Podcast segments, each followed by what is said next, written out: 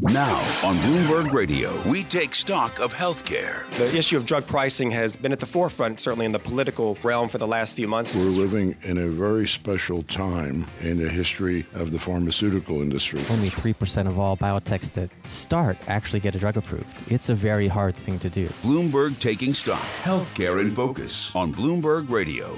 Don't sweat it. Never let them see you sweat. Well, it's possible now, but not because of an antiperspirant. It's a new technology that actually kills underarm sweat glands by microwaving them. The company is MiraDry. The CEO joins us now. He's the CEO of Miramar Labs. Michael Kleine, welcome to the show. Uh, thank you very much. Glad to be here. My mind is still boggled. How does this work?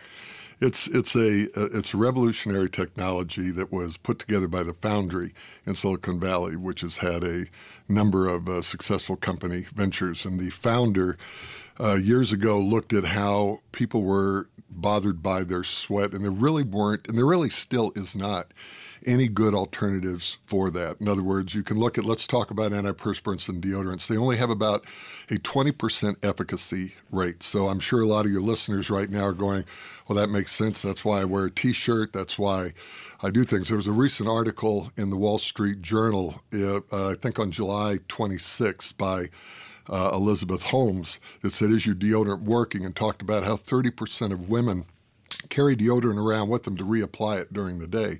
So the other op- options are Botox, and the other options were surgery.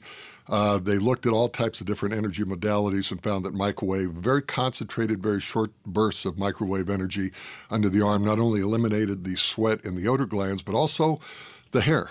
Uh, so you get kind of a trifecta sweat, odor, and hair. The company currently, does it make money?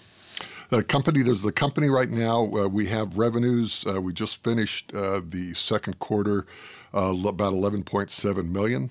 Uh, we're not profitable yet. We're we're we're working on the top line and working towards that. Now I know that you are not necessarily recently, but you were previously the chief, chief executive of Endogastric. I yes, believe. that's correct. Yeah. Um, why go public in the reverse merger? Why did that take place? Do you think? Because we believe that this technology uh, is we have a we have a window of opportunity to really get this out there, and we believe that uh, getting this out, letting people see it. The biggest issue yeah, for but why not wait until you're profitable and large? Because right now, right now, I honestly believe that we can get it through the through the uh, the uh, the public markets. We can get a very strong interest in this, and then drive it from that standpoint. Is there a health risk here, killing sweat glands on your body? Uh, great question. Uh, the the uh, people wonder, they say, okay, you're getting rid of sweat glands. Aren't we supposed to have yeah. sweat glands? Uh, the amount of sweat glands under your arms is only about 1 to 1.5% of your body. We've done over 70,000 procedures to date. And so the thermal regulation of the body is not affected. And it's also been passed by every regulatory group. We are FDA cleared. Now, this is very important in the aesthetic industry. We are FDA cleared. We're CE mark cleared in, uh, in Europe. And we also uh, just received uh, approval in China. We're CFDA approved there. And you may China is you know there's 2,800 hospitals, private hospitals that offer aesthetic procedures in China. So we, we're very excited about that. Tell us a little bit about the comp- the the, the um, composition of the company because I think you did a private uh, alternative funding raise of about right. nine million dollars earlier this that's, year. That's correct. And so what we're doing right now is we did the we did the uh, alternative uh, we, we through the pipe we, we got it to this point where we are right now is is looking to get more money in through the pipe to continue to, to drive the company from a capital standpoint. So again, how big is the market? You work through doctors in their offices. How does the pricing, how does the pass through the company work? Well, let me, the, the size of the market, I believe, is immense. And let me talk about that. First of all, there's uh, if you're just talking about clinical hyperhidrosis, so people that are diagnosed with having uh, uh, sweat problems that literally go for Botox and surgery, you're talking about 220 million worldwide.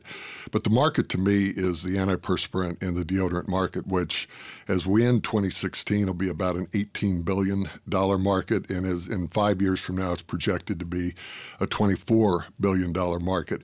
And the reason I believe that the market is that big is because for a, a number of people, deodorants just don't work. Plus, people just don't like putting harsh chemicals on under their arms. For example, if you look on the back of your antiperspirant, almost everyone says that uh, do not apply if you have broken skin or, or cuts, yet women shave under their arms every day. So I guess the mantra for, for us is it's almost like when laser first came out for hair removal for legs.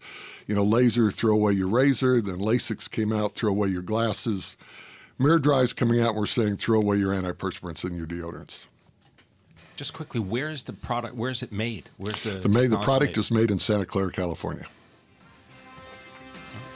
Thank you very much, uh, Michael Kleine. He is the chief executive of Miramar Labs, talking about their technology that wipes out underarm sweat glands and odor. It's called MiraDry. You're listening to Taking Stock. I'm Pimm Fox, my co host Kathleen Hays, and this is Bloomberg.